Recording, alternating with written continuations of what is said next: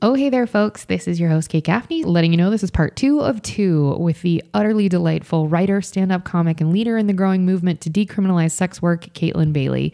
Kaytlin's one person show is about to start touring the country. It's going to start in New York City, specifically in Manhattan, and then she's going to go from there to various cities. She's definitely coming to San Francisco and anywhere in between. She also still tours the country talking about the decriminalization of sex work and being very candid about that industry. And if you want to get in touch with Caitlin directly, you can visit her website website, which is KaytlinBailey.com, K A Y T L I N B A I L E Y.com. There you can see the media, the articles that she's written for Vice and elsewhere about working in sex work, and just get to know her. She is utterly delightful, as you will see, and so whip smart. Give me more smart women, y'all. Y'all have smart women in your lives that do interesting work. Please reach out. I never tire of speaking to smart. I never tire of speaking to smart people, but I just delight in smart women. So please reach out to us. Please support her work. Please support art. You see what we have to go through, y'all, to be able to be artists in very expensive cities. You're going to hear about it. So this is part two of two. Find Kaytlin on all the things. The at the end of this episode, we give all of her socials, and it will also be in the show notes. Thank you, folks, so much for listening. Let's get on with the show.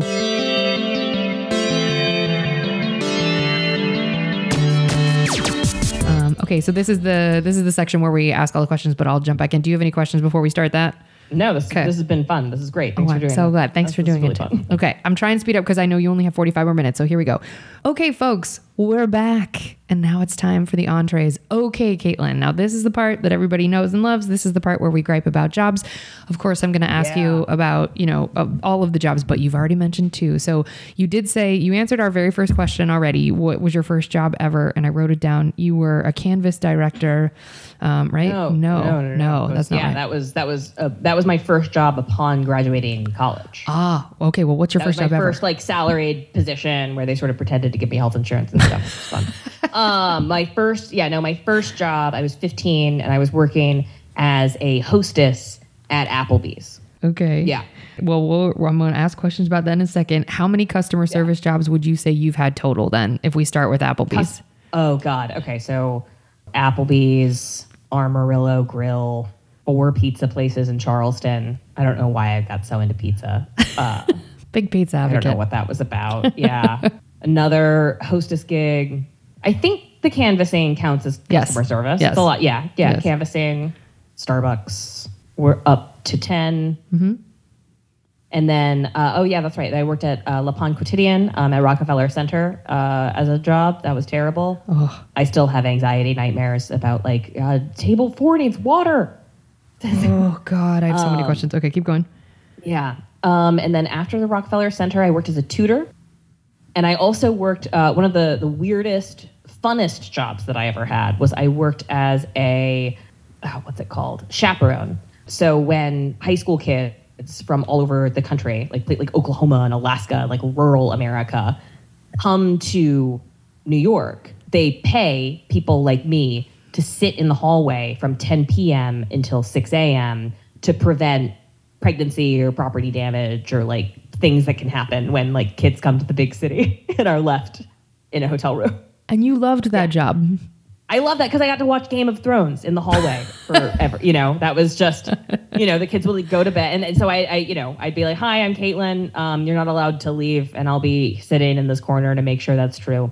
And then I would just sit there and like be on the computer all night and be. This was I was living a mostly nocturnal lifestyle anyway. I was gonna ask, and then okay. I'd walk home at six o'clock in the morning, and that you know, walking through. It's a magical hour Yeah, it to is. be walking through the streets of New York. Yeah, it, Yeah. it is my favorite time is that early morning. Yeah.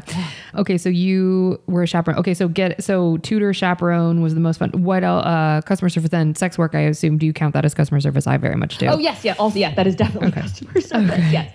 Sex, so sex work. Um, the first time I did sex work, I was in high school. That was after I worked at Applebee's, and dirt while I was working at the Armadillo Grill as a line cook.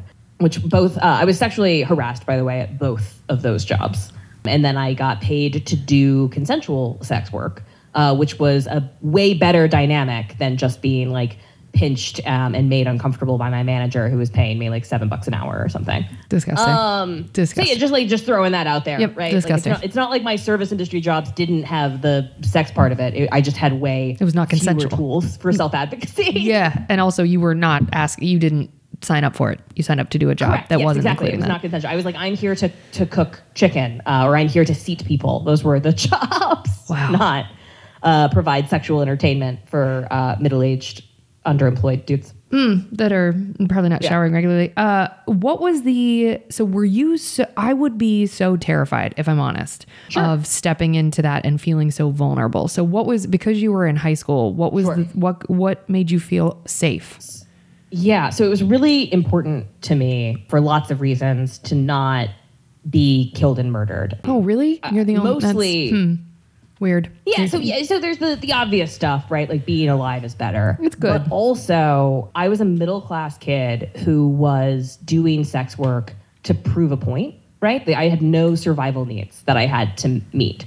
So if I ended up dead, then I'd be wrong. Yeah. Which felt worse to me. Yeah, agreed. Than the violence. You know. Like, I was like, maybe prostitution is fine. That's the that's my that's my hypothesis going into this. so I I was really extra about screening, which was also made possible by my privilege, right? Because I didn't have rent, because I didn't have like urgent needs that could only be met with money, it was very easy for me to say, no, I'm sorry, man. Like, I need more information before I can meet with you. Or, like, eh, I don't know, that email made me feel weird. I'm just not going to respond. Or, like, I was looking for reasons not to see clients because I, this was, this was recreational for me, which I think is really important Yeah. to to say that like that if you if you want to increase people's options then one of the first things that you should do is increase their access to resources. And it makes it easier for folks to step away from clients they don't feel comfortable with or setting boundaries because they have their their needs met which was certainly my case. So you know in order to book an appointment with me you had to send me um, a, a nice email i needed your real name I, I needed to know where you worked and I needed the name and contact information for two other providers that you had seen and presumably not killed or upset uh, in some way. Presumably. So then what I would do, presumably, right? So then I would, you know, take that information. The first thing that I would do is reach out to both of the providers. I did not need to hear back from both of them. I only needed to hear back from one of them, but I did need two. After I got some kind of feedback, like yes, I did see this person, or you know, I don't remember that person, or uh, yeah, they're they're great, uh, they have a foot thing, or like you know, whatever information is exchanged. Then I would call to confirm their identity with their employer. So I didn't really need any information about them. I just needed to know that they work where they said they worked, right? So this looks like looking up where they say that they work, calling them, and then just asking for them by name.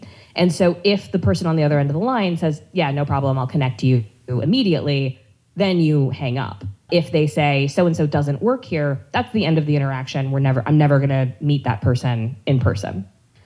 Once the appointment happens, if it's uh, an in call, it means that they're coming to me. If it's an out call, it means that I'm going to them. In either case, before I cross the threshold or they cross the threshold, I need to see their ID. So this will look like me standing in the hotel hallway, or it will look like them standing in the hotel hallway while they hand me their ID and I confirm that the name that they gave me matches, that I did all of the background check work on, matches the name that I did all of this work on.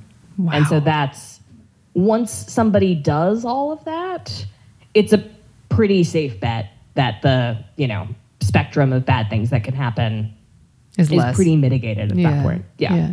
It also does that kind of screening establishes me as the professional and the person who is dictating the sort of terms of the way that we're going to spend our time.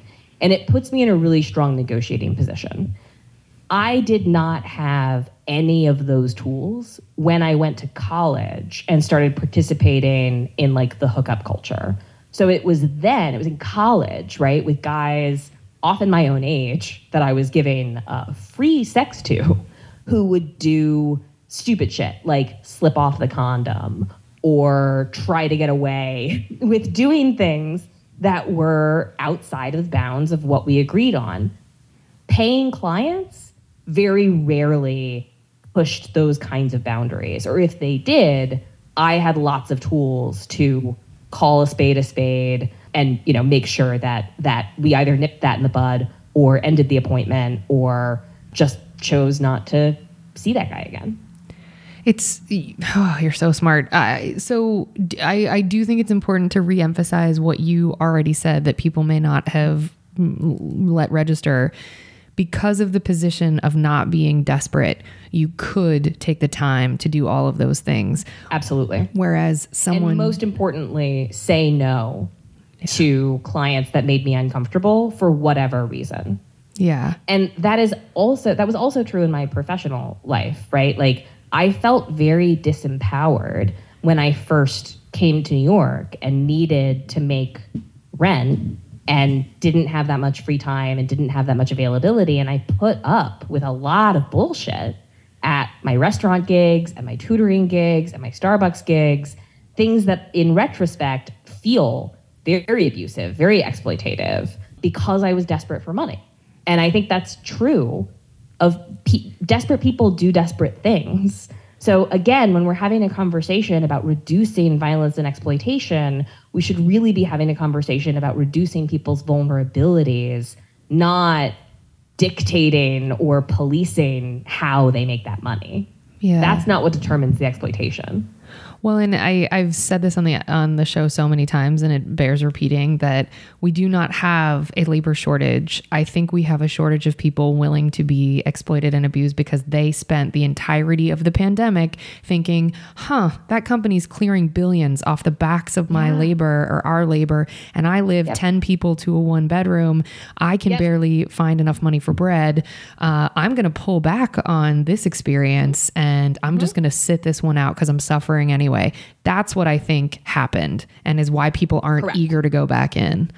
Good. We see eye to eye on that. Okay, good. So, you had said earlier on, I and yes, folks, I will get back to the regular questions because some of these regular questions people are going to want you to answer more so than any other guest. Yeah. But um, sure. I want to know why you said sex work was or is less torturous than your experience with at Applebee's and Starbucks part of it was that I got to keep 100% of the money, mm. right? So I think it was the fact that I wasn't creating value for an employer or a corporation or a company, that I was deciding um, how much my services cost and how much I wanted to be paid. And those were the same number. So that was a big part of it. The other part of it was uh, how much the uh, just the amount of time, right? So, you know, I wasn't working eight hour shifts, 10 hour shifts, 12 hour shifts, right? I was booking my time one and two hours at a time, which I think frees up a lot of, uh, it frees up a lot of time, right? For me to feel like a person. This is uh, one reason why so many people who are caregivers um, engage in this work, right? Whether they're caring for children or elderly parents or, you know, disabled family members sex work creates a level of flexibility and time autonomy that is very important for people feeling like they're able to make choices and dictate, you know, their own life, right? How they're spending their time. I did not um, know that. Yeah. Another part of it was again the sort of feeling in control and feeling that I got to negotiate my own boundaries, right? So like when I was working at Applebee's or Starbucks, right, two big corporate or Le Pain Quotidien, right, like corporate restaurants, so much was dictated to me about the way that I engaged in client with clients, right, or like tables, and I didn't have a lot of tools uh, for self advocacy if those tables violated the social contract, right? Like if they were a dick to me, or you know, and so as a sex worker, I got to explicitly negotiate those boundaries on a case by case basis. As a service provider working in food and bev, I felt like I was performing a lot more emotional labor in terms of like pretending to be engaged or like pretending to be on for pennies on the dollar compared to what I was being paid to perform, you know, channeling the goddess, right? I love it. Okay. And can I ask so if you so speak to me as someone who would love a flexible schedule, but would be terrified to do that work. What is the solution for people who don't, or especially I'll say women or uh, people who people who identify as female? what is the solution? I just, people of all genders. People of all genders, this yeah. Work, right. Men men have engaged in this work. Uh, you know, non-binary folks, trans folks. I think that we have a story about how this is like women's work. Yeah. Uh, and there's a long history there. Uh, but the cis men um, and the full gender spectrum have always been participants in this work. So when you describe the freedom of schedule and the the attraction to the work that gives you autonomy, is there what would you say to people who are uh, whose sex work does not feel appealing to and they want to do something else that gives the same sort of autonomy? What would you say? Is there an equivalent? Um, I, I don't know if there's an equivalent. I'm not. I'm certainly not an expert on the jobs that are available out there. You know, my my husband works in online marketing and seems to have a lot of flexibility uh, with his, you know, life, which is nice. You know, I, I I've seen other people do it. I just, yeah, you know, I don't, I don't know. I, I yeah, I don't know what those jobs are. What I will say is that sex work, like every other job, isn't for everyone. And I think that you can listen to that voice inside of you. And it's important not to engage uh, in work that makes you feel terrible. You know, like I, for example, could never work in a slaughterhouse, right? That's just something that I couldn't do, right? It would, uh, it, that would be a kind of soul death for me. Saying that even as a meat eater, right? Like I don't see, uh, I don't think that we should criminalize slaughterhouses or whatever. I, I can't do it. And so if that's true for you, then I do not push yourself, right, to do to do this work. I love that answer. Okay. All right. Well, go, okay. So I'm going back to the list of questions. Okay. What was your favorite job of all of the customer service jobs that you've had? I I, I loved I loved the sitting in the hallway thing. I can't get loved over the, that. Like I can't get over condescend. Yeah, because you because I got to condescend to my customer base or client base, right? Stay in your room, you know, like that's great. Uh, to be a faux authority figure in a way that I couldn't with the tutoring students, right? Sure. It wasn't wasn't like you know do your homework or hell, there are no consequences. I can't even pretend, right? All these rich kids are like or what, and I was like I don't know. I don't have an answer. Um, I did great on the SAT, and I'm taking a train ride to do this. So, you know, I don't know what to tell you. Maybe it doesn't matter. That's hilarious. So yeah, I I I, I hated tutoring. That was uh, a kind of one-on-one clientele where I felt like weird about it. Um, working in busy restaurants is not for me. Working at busy coffee. I, I worked at the Starbucks on 53rd in Lexington. Oh my was- God. You have to tell people why holy that's. shit. Oh my. You have to tell people that don't know New York. Oh. Sure. So uh, our doors opened at 8 a.m. to a line of people who work in finance who are late and upset with you. Cocaine and bros. Also, somehow don't know what coffee they want when they get to you, even though they stood in line for 20 minutes to talk to you. I don't know why. I, and they're I don't know why I- that's a thing. oh my God. Oh my God. But the number, but but Starbucks, um, probably I mean, it was a combination of like the hours, right? I was working morning shifts. I was uh, doing stand up comedy until very late at night. I just got into New York, which meant that like every weekend the subway like fucked me up, right? Because I was like snot bubble tear crying because like the F trains on the E line and nothing, and I like don't know how to get where I'm going. But yeah, that was uh, I have never been brought to tears so often at work as I was working at Starbucks uh, the first six months that I lived in New York. you have to. Can you give me like? Was it because they're just cocaine bros that are yelling, or what's the? Yeah, there's a, there's a lot of yelling and condescension. Uh, like you know, I remember this one day where like we we ran out of cups. Like I don't remember. Like it just we didn't have any cups. Uh, and we were short staffed, right? So I was doing like cashier and pastry, and the and we had like one like absolutely overwhelmed barista. And I remember watching this woman like fighting her fighting her way upstream like a fucking salmon to tell me that she was allergic to foam and that she'd requested a no foam latte and that there was some foam in this latte and so that we had to redo it. And not having the bandwidth or the ability or the like social positioning to call her out on her no one's allergic That's milk. you can be allergic to milk but Yeah, you're not allergic You're not allergic to foam. that's not a That's not a thing. It's not a thing. you're allergic to air? I don't understand. Yeah. yeah.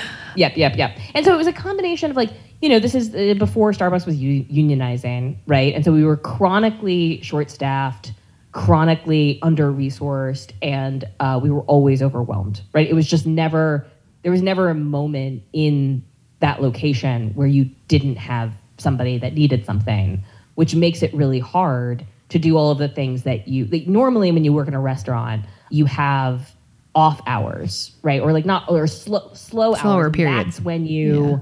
make the coffee. That's when you refill the cups. That's when you you know find your Mm-hmm. Catch pens up. or whatever it Yeah. was. And because there was just no stopping ever, it felt really overwhelming all of the time. And I was also uh, really overwhelmed, right? Like I just moved to New York. I, you know, was doing a lot. Yeah. And I think the thing with that particular location, again, just it's specific to New York because I think it's hard for people to visualize unless they've seen it. Like a line out the door from my limited experience with that. I mean, that Starbucks is like infamous. Uh, people just know Yes. of it because it's so fucking busy. And the the line out the door thing is part of the curb appeal because so much of I mean, people forget Manhattan's an island. And so there's limited amount of space and the bodies just keep coming in. Like people just They keep just keep coming. Yeah. a wave, a wave of people. It's a, a wave of a very specific kind of people too, Yeah. right? These are really high earners, Yeah. right? These are people that have like really uh, self-important Mm-hmm. jobs, and so it's just a level. It, it, and again, speaking as a relatively privileged person, right? I I grew up upper middle class, and so it was a eye-opening shock to me Mm-hmm. that people felt comfortable treating me Any kind of um, way. like a like a piece of shit right so you know I, as a sex worker i did not experience that people were felt so lucky right to be spending special time with me. When i worked in north carolina both as a hostess and also as a line cook i, I didn't have that level nobody i didn't have that level of condescension. Like yes my managers sexually harassed me. Yes customers are hard and irritating but not the way that finance bros talk down to Anyone. baristas. But specifically baristas. Yes. Yeah. Oh, it's such a specific energy. It's so rough. Mm-hmm. So, how long did you last at working at that location? That's a long ass time, Kaytlin. yeah, I got demoted from so like I couldn't hack it as a proper barista. They kept trying to promote me to barista, and I was too afraid of the milk machine 'Cause so it's I kept hot. being demoted back down to. I kept burning myself. Yeah, you can. I never really graduated from cashier and pastry person uh, because I kept fuck, I kept hurting myself with the milk steamer. It hurts. I've been there. It does hurt. Yeah, I've been there. So they so you last there for six months. That's so of the so your your favorite job you said was the chaperoning job. Would you say Starbucks after. th- that was after? So would you say Starbucks was the least favorite? Or I what's think- yeah, least? Starbucks. Starbucks is pretty. I, I think it was really life circumstance. Sure. But yeah, I think Starbucks was one of the worst. One of the worst jobs for Okay. sure. What is the weirdest thing you've been asked to do whilst on the clock? And get as specific as you'd like or be as vague as you would like. At Starbucks, I was often asked to clean human feces from the bathroom because of because we don't have public toilets in New York City. I need and that's a, that's a great example of like the presence of boundaries in sex work and the assumption of complete lack of boundaries. It shocked my manager when i was like no i will not do that. And they were like you have to do that. It's part of your job. No, and it's i was not. like show me on my job description where cleaning up human poop is part of my problem because again as a professional dick sucker i can tell you no to scat play not Not not, into on the it. list of things I'm doing. Certainly not on the list of things I'm doing for uh let's call it one one hundredth of what I would be paid Good God. to engage in genitals, right? Yeah. Yeah. No. It's an I mean, it's you're making such a great point in the myriad great points you've made that it's we think that when we are I'll speak for myself. I, I have this like weird thing with authority where if you have employed me and I'm working at a restaurant or wherever else fill in the blank that I just do whatever when I'm there because it's under sort of the purview of the job because I'm being paid to physically be there. So I guess I need to do that. The abuse Yeah. that I have said yes to just because I Yep. think, well, I guess I have to, and not knowing that I can say no. I think you empowered yourself with a no early on. I mean, I, I, what a gift. which made me a which made me a terrible employee right like so uh I really on like right so like I, so i wouldn't do it right so, and um i one of the jobs that i got after that i worked at le Pain Quotidien and, and rockefeller center which is another really busy place and i was there during the transition from uh, family owned to corporate owned and so one of the first things that we did is we lost our support staff, right? So they weren't paying busboys, they weren't paying baristas, they weren't paying all these people. And almost like overnight, right? Like I'd been working there for like three or four months and I had all of this support as a server. And I like tipped out folks, right? But then overnight they were like, you need to bust your own tables, you need to make your own drinks, you need to do this, that, and the other. And I was like, cool, how much more are you paying me? And they were like, oh well that's not a thing uh and and so that was that was amazing and i was like well i'm paid by the the tables right so like if you want people doing work that isn't customer serving then you need to hire other people for that the other thing that that location started doing uh, was charging us the servers for the credit card fees so we were not allowed to tell people that we like didn't take amex or didn't take like high credit card fees I know it's illegal, but it just started happening one day. And I and I I scheduled like three meetings with my manager of like, can you explain this to me? It's saying on my paycheck that I'm being charged these like Amex fees, but like I'm pretty sure that that's like a you guys' job thing. And like and they kept like talking in circles around me and to, and then I got fired for being like late too many days in a row or something. Like which was another thing that irritated me about restaurants is that like they were like you have to be here. Your your shift is from, you know, let's call it like 2 p.m. to 8 p.m., right? And so you have to be there at 2 p.m. on the dot. But when 8 p.m. rolls around, if they're not ready to let you go yet, then you just have to stay there. And so I was like, well, does time matter or does time not matter? Because if I have to be on time, then like you need to get me out of here on time. And that doesn't seem to be the arrangement. So if we're just being flexy on time, we can do that. but let's fl- let's I- do it. yeah, so, so I was unmanageable, right? Like you just like I couldn't, it just not not a great. You did not. I yeah. It was really frustrating for restaurant managers because they interviewed so well. Because they're like, "Oh my gosh, she's so charming. She's going to be a great server." It's like, well, I'm going to radicalize your staff, and I'm not going to do any of the things that you asked me to. So I'm gonna get us all little pins on our lapel. We're gonna be in a club, and you're gonna hate it. Yep. Okay. Yep. Yeah, no, I mean, I wish, I wish that I had the follow through or self determination or just bandwidth at that Stage moment in my life to like to unionize. I, I was just a complainer. Well, but no, I mean, you're bringing up though points that are so important that we remember that we do have the power for that. I, I had a job that hated me because when we were, we it was a pooled house, which I fucking hate, and there was a bartender who was very clearly stealing cash tips. She refused to let anybody watch her count it, and then she would go in the office and tell us what the number was. And I kept bringing it up, and I said she she needs to count that in front of someone. And if she, why isn't she counting it here behind the bar where we all are, so that we know how much cash? Because the cash also went onto our checks, which is insane. It's supposed to be at least you get the cash right away.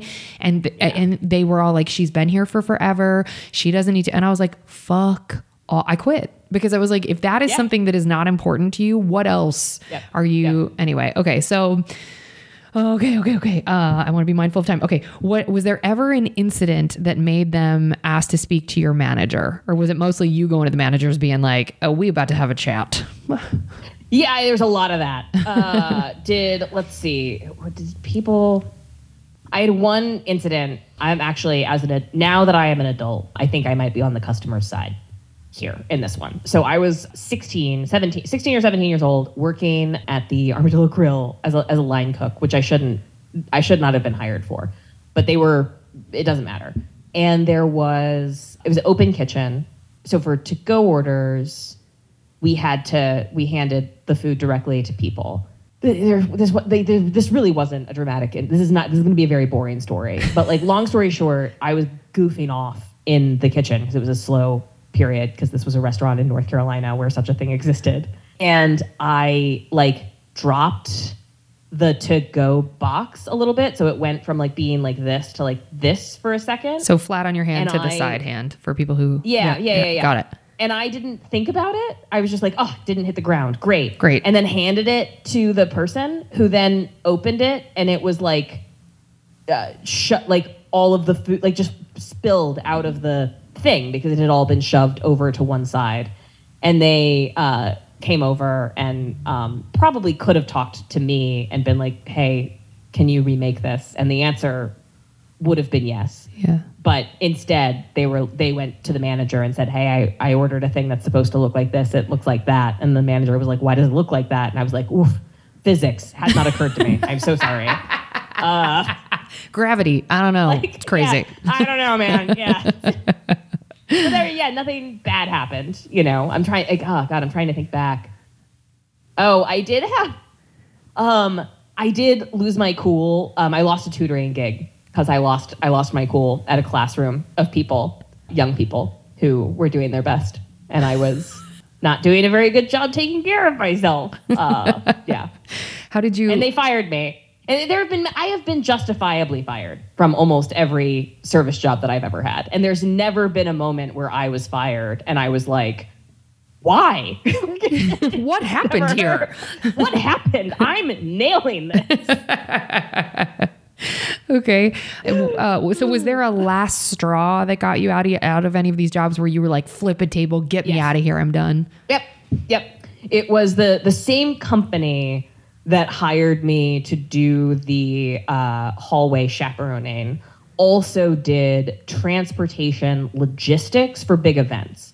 So it was my responsibility. So, for example, when the Pope came and visited New York, I wrangled the press bus. So like the International Press Corps was on this bus and we got a police escort to like where the Pope was. And it was my job to like stand at the bus with a clipboard and be like, "Hear ye, hear ye, all ye headed to the Pope, get on this bus. I hope your name is on this list."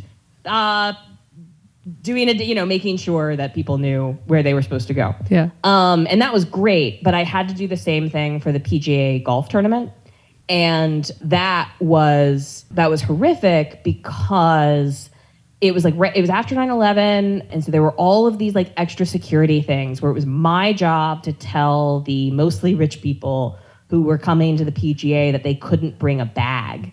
And so right but people right exactly right? So i was like enforcing this uh, ridiculous rule and i was the arbiter of that. And then i told people like you can just leave your bag here and we'll watch it. Like because i was you know i'll be there all day. We're we're watch this bag and then you know you can come back and get it.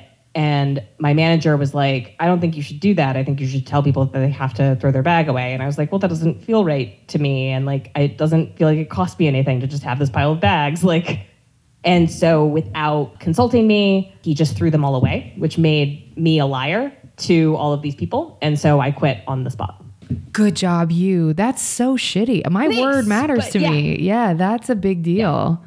Oh, I would have been yeah upset. yeah i have a very i am my father's daughter in that i have a very very low tolerance for uh being lied to Same, girl. by my Oof. yeah Oh, I it's it's supervisor or person it's a one and done for me. As soon as you show me you're a liar, I believe Yep. you, and I'm all set. i'm out Yep. Yeah, yeah. I'm out. Oh, Yep. I'm the same way. God, it's gonna Yeah. kill me though. That that pursuit of justice is gonna be the reason I can clock out early.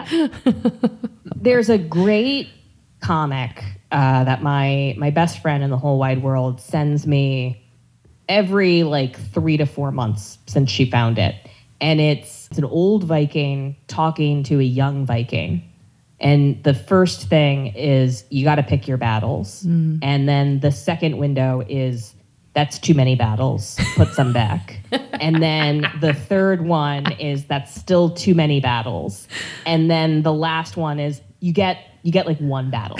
So that's pick a battle. That's- It's so relatable. It makes me nauseous, actually. Okay, great. okay. Um, do you find that that the customers wield more power than the laborers, or do you find that the laborers wield more power than the customers? They just don't utilize it. Like, how do you feel the power balance is in a customer service setting? that's uh, completely dependent on uh, set setting and circumstance, right? So I have absolutely been in jobs where I felt absolutely powerless uh, with with customers who it, it felt like they could demand whatever they wanted, and I have felt very empowered to self advocate. Ne- never more so than as a sex worker, but I have like one of the best bartending gigs I ever had um, was this failing restaurant in the West Village. The owner was like combination starting to suffer from sort of like dementia or Alzheimer's and was also losing a fight to the landlord. So like the restaurant was just failing. But because of that, he just gave me the keys. Just gave me the keys to the the spot. And so I ran an open mic from 10 p.m. until six o'clock in the morning for this like glorious nine month period of time where I, I lived two blocks away from the restaurant. And so we would like lock the doors after 4 a.m. when you're supposed to legally close. And now we're like smoking inside. And it was just like this very free space. But I was the bartender. And if anyone wanted a drink that had more than one ingredient in it, the answer was no. Uh, so, yeah, I'd pour wine, I'd pour whiskey, I would open beer. But if you wanted a martini or a Manhattan. you know, Manhattan sunrise or something, absolutely not. No, I am in charge here. That's not what we do. There's so many cocktail places around here that do do that. I'm running an open mic. I don't have that kind of time. I'm not here to make you drinks. Yeah, so that that was a- an incredibly empowered moment, but that was just because I mean, you know, I was unsupervised.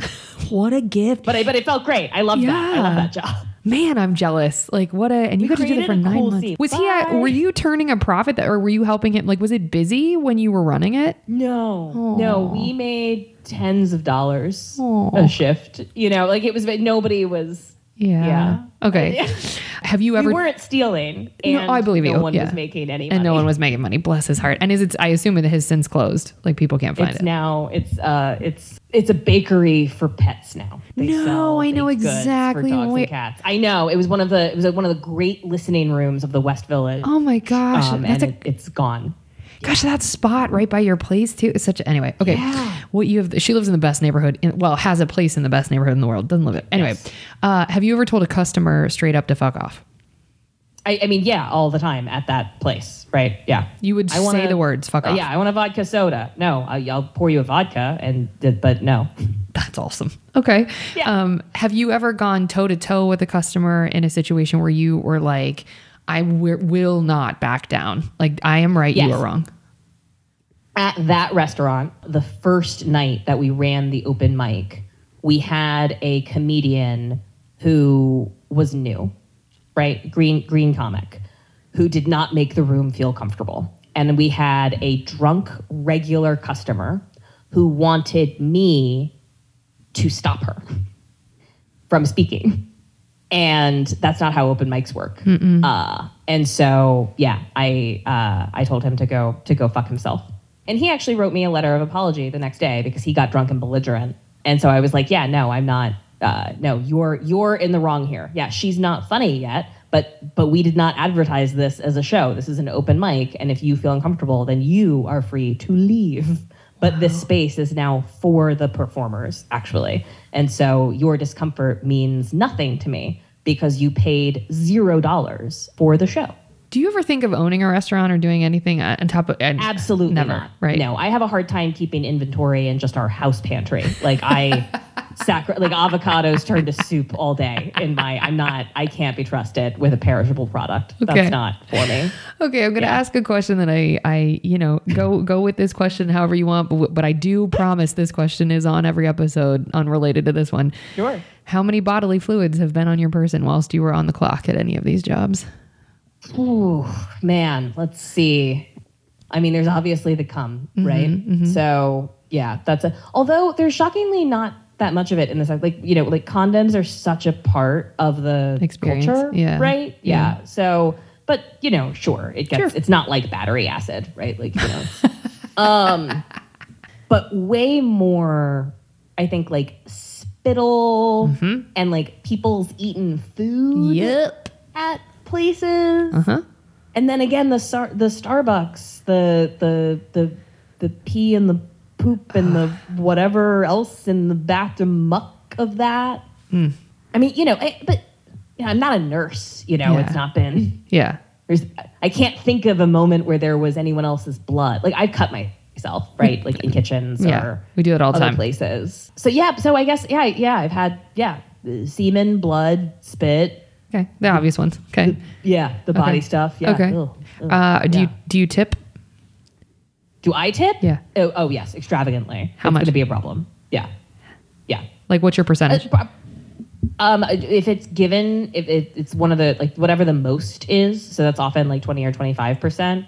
I I believe that like you that two dollars uh, like for coffee or whatever. So sometimes that's hundred percent, right? But it depends on the depends on the coffee. I'll do guilt tipping. So like if anyone if anyone's mean at the restaurant, then there's just like an extra ten dollars or something, right? I've never. I mean, you know, I, I am not. I'm not dealing with the the kind of liquidity, or you know, I'm not. I'm not in the tax bracket. I'm not leaving like hundreds of dollars. Sure. Uh, Sure. yeah, but but yes, I, I consider myself a good tipper, and I often tell the table that I'm at, and sometimes my server that I may have been New York City's worst waitress. So, however bad it is, you're doing great. You're Okay. doing great. Yeah. Do you ever not tip? Um, I have never not tipped because I was unhappy with the service. I have not tipped because so a thing that happened to me for a chunk of my life is that I was very cash poor, so I didn't have any cash on me, and I would order like club sodas or stuff. And so if I wasn't charged, if I didn't have a credit, then I couldn't tip, right? So I'd be in a situation of like wanting to tip somebody, especially because they were giving me free club soda, but then they, they would often communicate to me of like just just take it and get, like just be a pretty girl at the bar, you're fine. Like just you know go do this fine. That that's I understand what's happening and the the time. Please don't sit here and take my time telling me that you can't give me cash money. I have real drinks to make for people that can do that. Yeah. Okay. G- give us the example of, or the either an archetype of, or an example of the worst customer you ever had to interact with. Ooh. Ooh, ooh, ooh. There's a woman that made me cry at Starbucks because we were really busy, which was not unusual. And I was at the cashier and I was cash register. I was at, I was the cashier at the cash register. And she was using a Starbucks card to pay for her drinks, but she needed to put more money on the card. So it was like we were like three or four dollars short or something. And I yelled out to her, Excuse me, miss, you actually still owe me some money. Like, I remember it specifically, right? And I was like, I, I thought we were doing like a fun Banter. banter thing, mm-hmm. but that triggered something in her, right? Like I don't I don't know if like she grew up without money or she had a lot of like class consciousness. I don't know what was going on. But the suggestion that she did not have enough money to pay for this like sent her off on and she dressed me down right in the store. Yeah, and I uh, started to shake, and she did whatever it was she needed to do. I don't I don't remember if she pulled out another credit card or if she like put more money on the card. Or I don't remember how we like I left my body. I would have Um, too. but my a manager asked me if I needed a minute, which was really unusual there because we didn't that, Have a like, minute. we didn't have minutes, Yeah. right? But I I had to be taken off the floor Holy shit. break down in the back. Yeah. Did anyone come and intervene when she was dressing you down to be like, that's enough? See, that's mm-hmm. gross. That grosses me out. If I saw that at a place, I would immediately intervene. Okay. I got a lot of sympathetic eye contact. Right. BFD. Like, I guess it does help, but like someone should step in and be like, enough Yeah, yeah, talking to her like that. I get, but whatever. Okay. All right, folks. Well, we're going to move on to the good stuff. We hope you save room for dessert. Do you have time to do dessert? Yes, I do. Okay, okay, I have perfect. time for dessert. Okay, Yeah, perfect. I definitely have time. Who doesn't dessert. have time for dessert? Let's do dessert.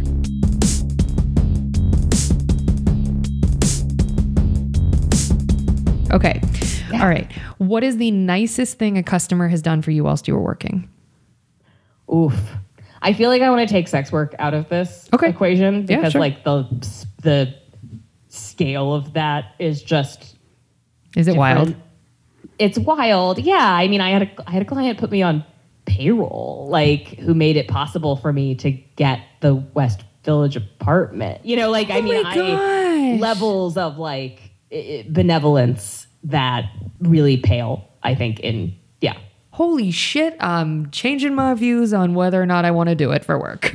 Yeah. Holy shit. I mean, that was that was a long game, Sure, right? It took me it took me like nine months of negotiation to get there, but but once but that was a that negotiation changed my life because for the first time I had a provable source of income, right? Which is what allowed me to secure housing. Oh my gosh. Yeah. Right. Because everything else is under the table if you're not. Oh, I see why you had to maintain. Now that makes sense. I wondered, I was like, why is she working at Starbucks if she's doing this other thing? I get it. Because you need You need yeah. something on paper. Yeah, Wow, girl. right. But then then they would look at my Starbucks paper and they'd be like, "You can't afford this place," and it's like, "Well, it's complicated." Yeah, I can. I actually can. Uh, I can though. If you if you let me in, I will. I promise. I'll pay you so rent. hard. I will pay you I'll pay more you than so hard. okay.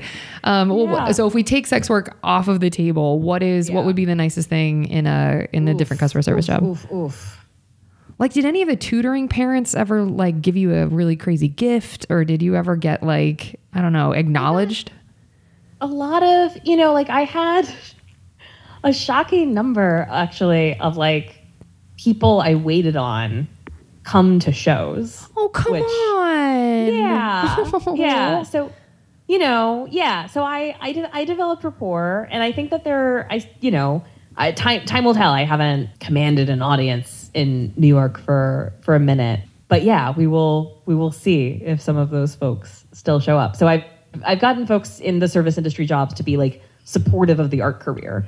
Um, That is which I the- think is really cool. It's really significant, Yeah. actually. It really is Yeah. meaningful, and I wish people knew how even just being a How butt in the seat. meaningful. Yeah, it's really. It's like you took time out of your life, and you don't see me just as this person that gives you coffee. You see me as a whole person, which is Mm-hmm. such. That is really what I've found universally to be true. What I've learned through this show from the number of people who have said it. Mm-hmm. The overarching summary is: see me as a fully realized human outside of this. person. Yeah, yeah.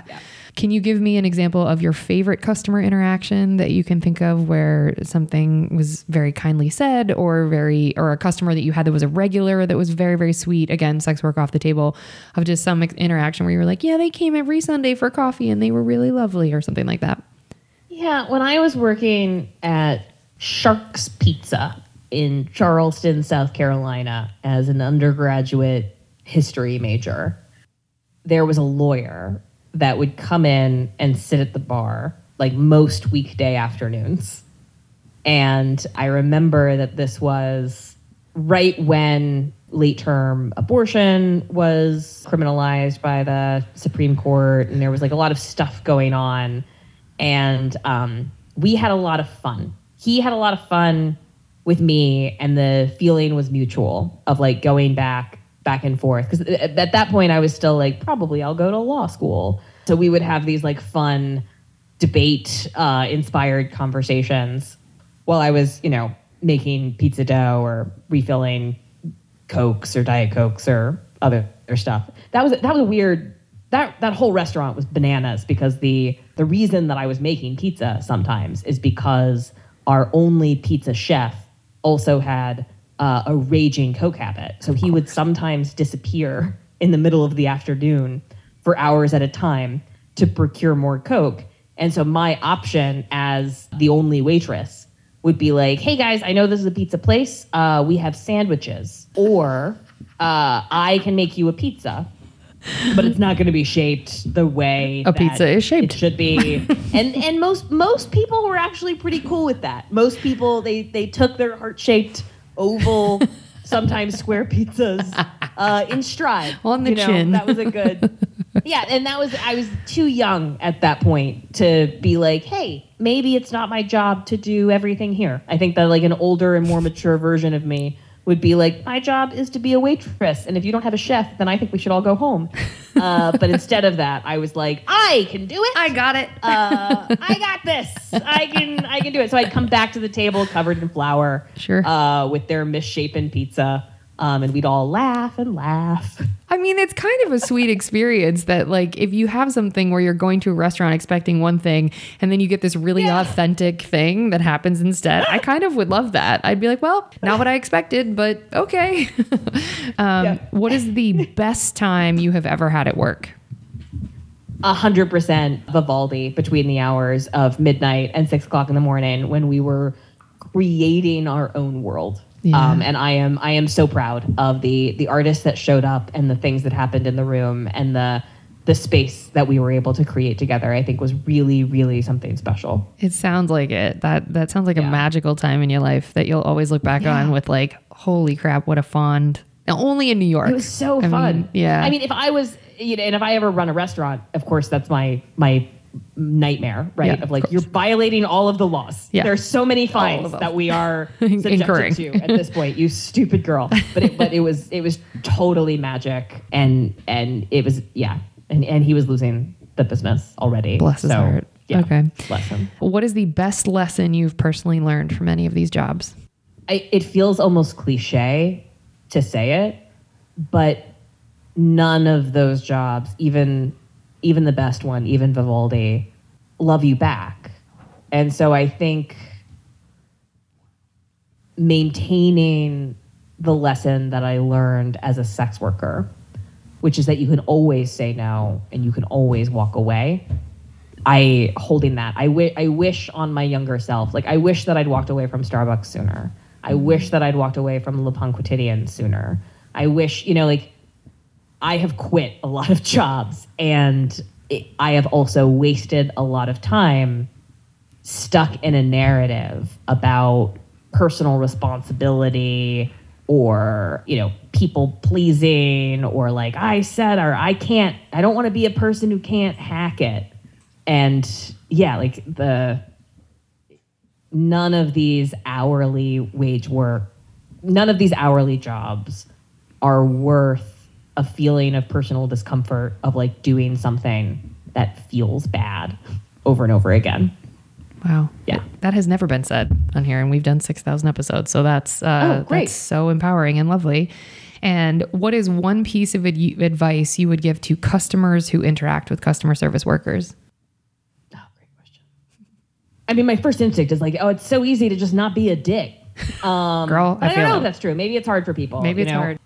Clearly, it's hard for some But people. yeah, I, you you said it earlier, right? Of like the person that is, you know, waiting on you, driving you, tutoring you, checking you into a thing is a person. Mm-hmm. And I think it's important as like adults that live in society that we do not succumb to the temptation to make like our emotional state right like service people's problem right like you can be having a bad day and still not be an asshole to the person that's making you coffee. What? That's, Right? that's wild. Yeah. Yeah. and like, and I've seen it done. And sometimes it looks like, like you know, uh, hey, Kaytlin, you know, happy Tuesday. I'm having a bad day. Oh, sorry, Sam. That sucks for you. Here's your latte. Yeah. You know, End of interaction. that easy. Yeah. Yep. You don't have to, you don't have to pretend, right? You don't have to do, you know, you don't have to make me feel good, but you don't have to make your bad feelings my problem. Okay.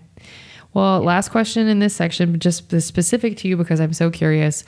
If you could tell your younger self something about the trajectory of your sort of work history or kind of artistic history, what is the one thing that you're like, dang it, I wish I would have known this before I got into any of these jobs? That's a really good question, but it's not the question I want to answer. I told myself something over and over and over again as a young person, and it's the thing that I told myself that allowed me to take the risks that I took to get to the place that I am today. And everyone told me that I was wrong, and I fucking wasn't. And that was your worst case scenario is just not that bad go ahead and quit. Go ahead and do whatever. Like your worst case scenario is not that bad. It's okay to walk away from things that are not working. And I and I and I said that over and over again, right? Yes, I can take this unpaid opportunity. Yes, I can fly to San Francisco. Yes, I can rack up some credit card debt. Yes, I can do all of the why because my worst case scenario is not that bad. I can I can take this risk.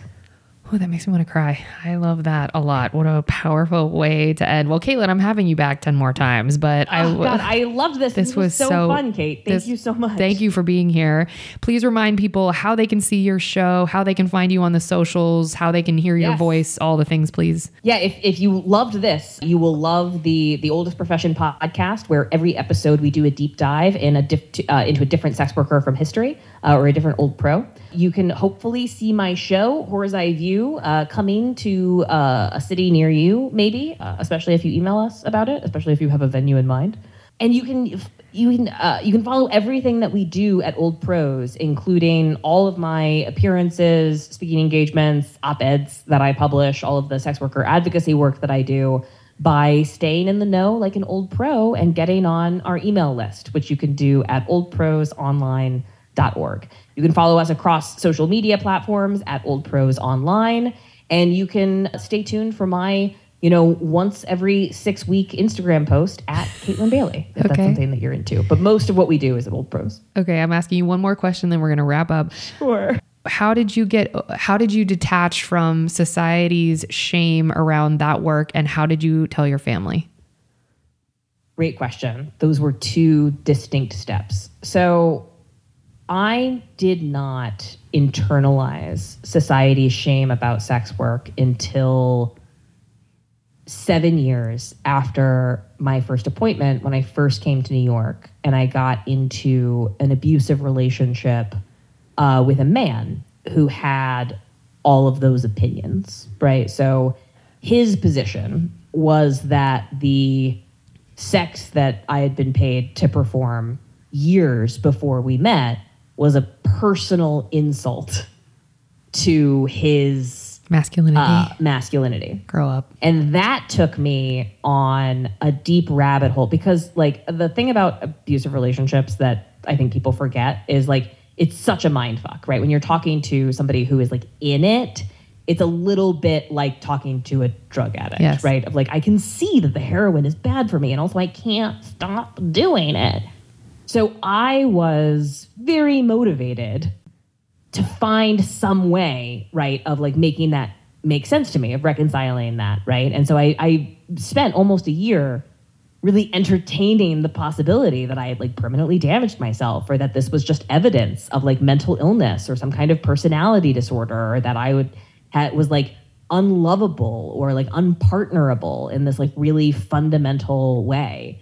And that eventually uh, led to my first one woman show, Contagious, which is a, a deconstruction of that, um, having gone through it. And, and Contagious is also how I came out to my parents. The show itself is about coming out to my father, but I didn't come out to my father. I just wrote and produced and performed and promoted a play about it.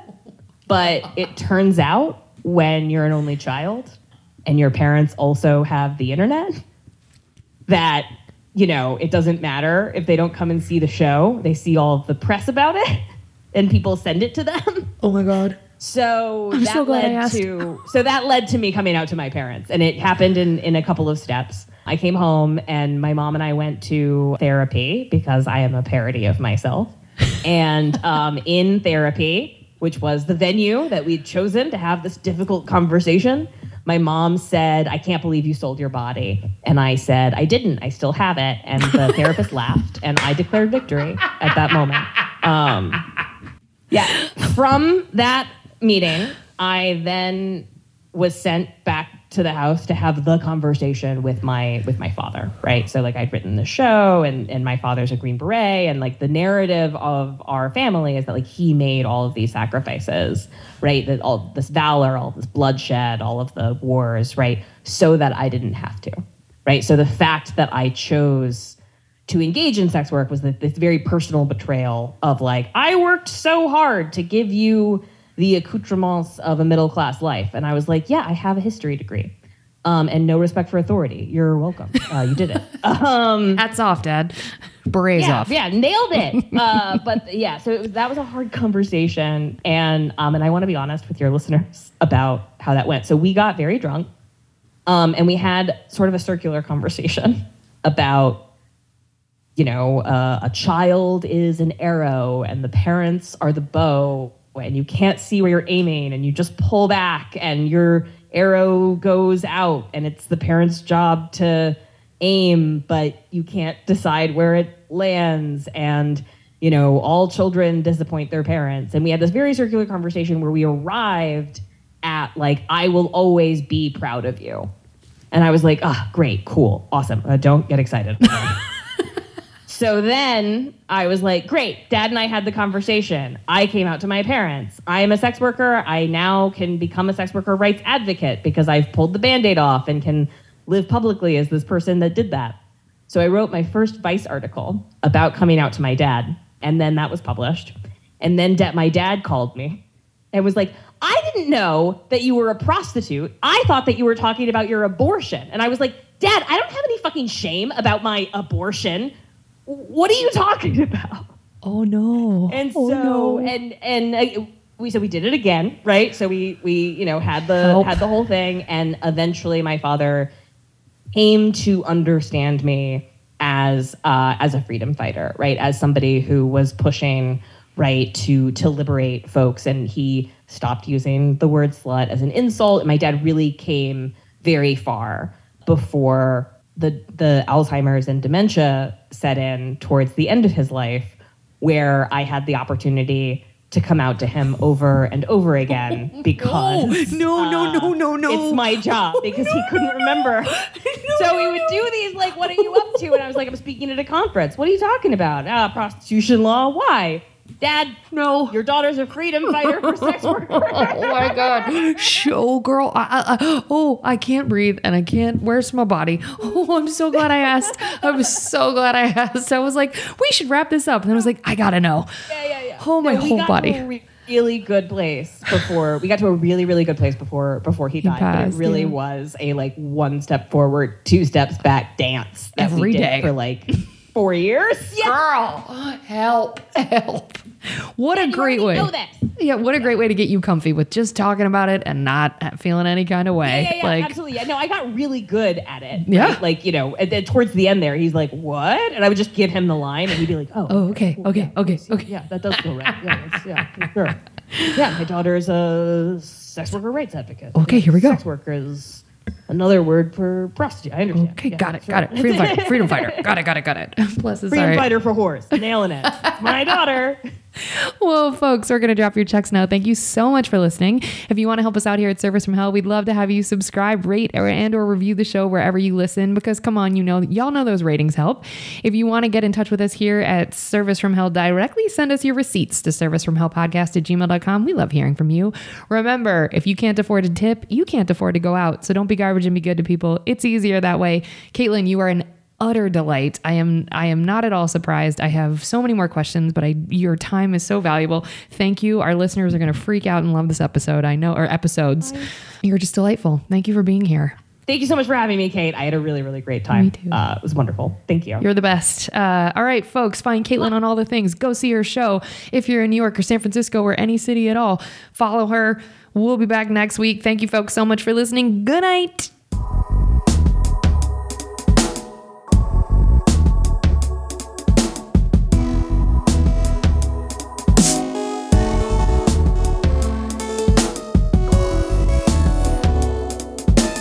Right, folks, that's going to do it for us here at Service from Hell with our two parter with the lovely and delightful and utterly authentic, I can't stop saying it, writer, stand up comic, and leader in the growing movement to decriminalize sex work, Kaytlin Bailey. Kaytlin ha- gave us so much of her time and answered all of the questions honestly and authentically and openly. And it just is such a delight. It makes my job easier and it makes my job really, really fun. I was really looking forward to this interview and it did not disappoint. So we're going to try and convince Kaytlin to come back. But uh, in the meantime, go see her solo show. It is going to be in Manhattan by the time this airs. And then it will most likely be coming to other cities. It's definitely coming to San Francisco, but she's looking at coming to LA and anywhere in between. So reach out to her on her website and suggest a city for her to come by and do this history of sex work where it's part personal story and it's part history lesson. It's going to be awesome. So thank you folks so much for your time and for listening. We appreciate y'all. We will see you folks next week. Good night.